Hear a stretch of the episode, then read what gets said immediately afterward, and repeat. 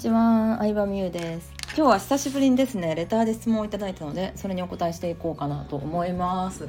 えーあんまり言ってないんですけど、レターでは質問お待ちしてますので、結構今チャンスというか、あの多分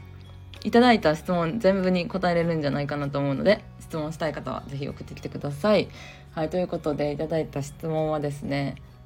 いつも楽しく拝見しております。えー、みゆさんは毎日スタイフ配信だったりメルマガを書かれていますが、ネタがなくなることはないのでしょうか？私も発信をしているのですが、えーいつもどういうことを発信しようか悩んでしまい、なかなか筆は進みません。えーネタを探す方法を教えていただければと思います。ということで質問をいただいたんですが、まあ、私これに関しては結構物申したいことがありまして、まず、あの経験が足りてないことがほとんどだと思うわけですよ。はい。なので、自分のやりたいことをとりあえずやってみたらいいと思いますよ。うん。で、なんか本当に急がば回れで、とにかくお金を稼ぎたいから発信をしたいって始めてる人が、まあほとんどだと思うんですよね。私ももちろん最初そうやったし。で、お金を稼ぎたいから発信をする。でも発信をする内容がないで困ってると思うんですけど、発信する内容というのはまあ自分で考えるしかないんですけど、どうやって思いつくかって言ったらいろんな経験をすることで思いつくわけなんですよね。うん。で、例えば私はこの2023年11月ぐらいに、10月かな？え？待って忘れた。10月11月ぐらいにヨーロッパ3週間行ってきたわけなんですよ。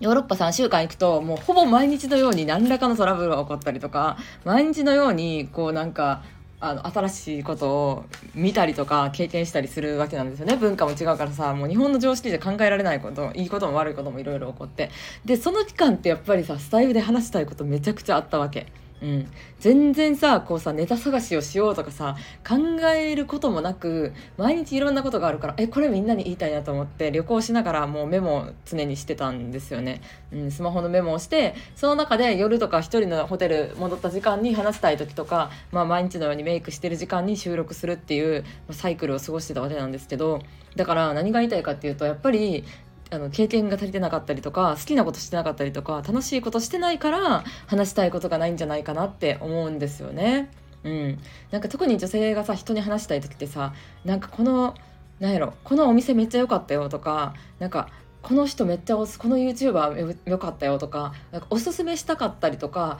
なんかこう楽しいことをシェアしたいっていう時に人に話したくなることってあると思うのよ。うんでもそれを自分自身がやってなくて毎日しんどいことばっかりやったらあこういうネガティブなことはさ発信できないなとかなんかこれわざわざやってもしょうがないなとかもしくは毎日会社と家の往復とか同じことしか繰り返してないとそれはね話すこともねないわけですよね。うんだからなんか、まあ、別になんかお金がかかる経験が全てではないんやけどあのお金かかるかからない関係なく自分のやってみたいことをやってみたらいいんじゃないかなと私は思ってます。うん。まあ、そういう私もさやっぱりさこうついつい楽な方を求めてしまってさうんずっと家にさ特に寒い時とかさ暑い時とかさずっと家に引きこもってたりするんやけどやっぱなんか話すことなくなったりするよね。話すことないなと思ってたまにスタイフサボったりするじゃん。その期間が私が何もして 何もしてなくてこう話すことないなみたいな時期ですよね。はい。だからみんな何何したいですか？うん。なんか絞り出すものじゃないと思ってるから思ってるしなんかどういう話をしたらいいかって参考にするのはいいけどなんやろうな。なんかこういうさスタイフ私のスタイフってさめっちゃ個性があると思うんやけどさ誰のスタイフも真似してないよね。誰かがこの話してたから私もこれしようみたいなのなくて私スタイフに限らずインスタとかもそうなんですけど人の投稿をほぼ見ないわけ。人の投稿のをほぼ見なくてほとんど誰もフォローしてなくてあのそ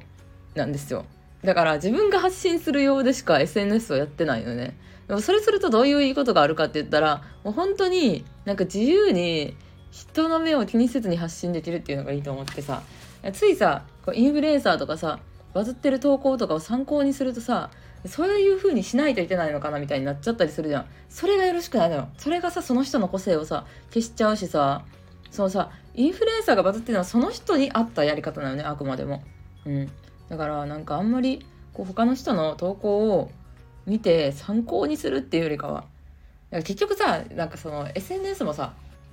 フォロワー10万人の人が言うからバズるみたいなことも多いわけ。同じ話しててもさフォロワーさ10人しか言いへん人がさ同じこと言ったってさ誰もすごいとはならへんわけでさフォロワー10万人の人も言うからさそれっぽいそうなんやんさすがやなみたいになるからさなんかあんまり参考にすぎひん方がいいと思う。でその SNS の中での人気者がさ実際にすごい人とも限らんっていうのもさ私ぶっちゃけ最近めっちゃ思うからさうん。フォロワーなんか難しい内容を話すとさフォロワーってやっぱ増えにくかったりするやん。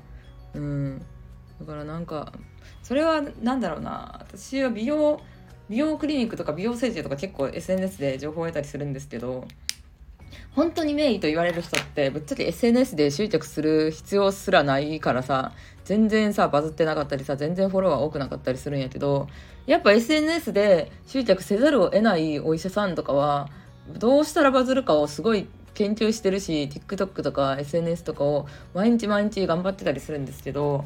まあそういう人やから施設の腕が悪いとは言わないですけど